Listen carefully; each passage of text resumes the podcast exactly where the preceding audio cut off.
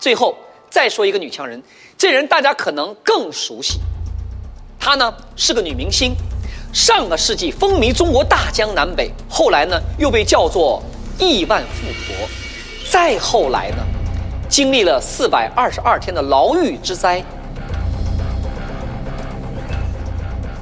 对的，对的，有些观众已经听出来是谁了，是吗？出狱后呢，她东山再起，继续活跃在荧屏上。这个女人是谁呢？看广告。欢迎来到金星手。这个女人是谁呢？没错，就是刘晓庆。晓庆姐是我小的时候的偶像。我小的时候在东北当兵，当时正好上演刘晓庆主演的电影，叫做《小花儿》。各位观众注意了啊！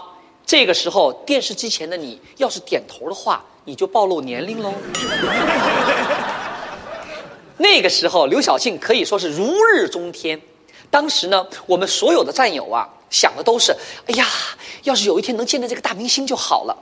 嗯，可我不一样，虽然和战友一样天天挖菜窖啊，搬大白菜，但我心里想的却是：哼，这个女人呐，哼将来早晚有一天会成为我的朋友的。姐，你是搬大白菜搬疯了吧？去，我告诉你啊，谁能想到我们后来真的成了朋友了？董明珠、张欣、刘晓庆可以说是大众印象里的女强人，她们身上有什么共同特点呢？就是她们都可以说是事业有成，甚至超越了同时代的男人。那么，是不是只有这样的女人才是女强人呢？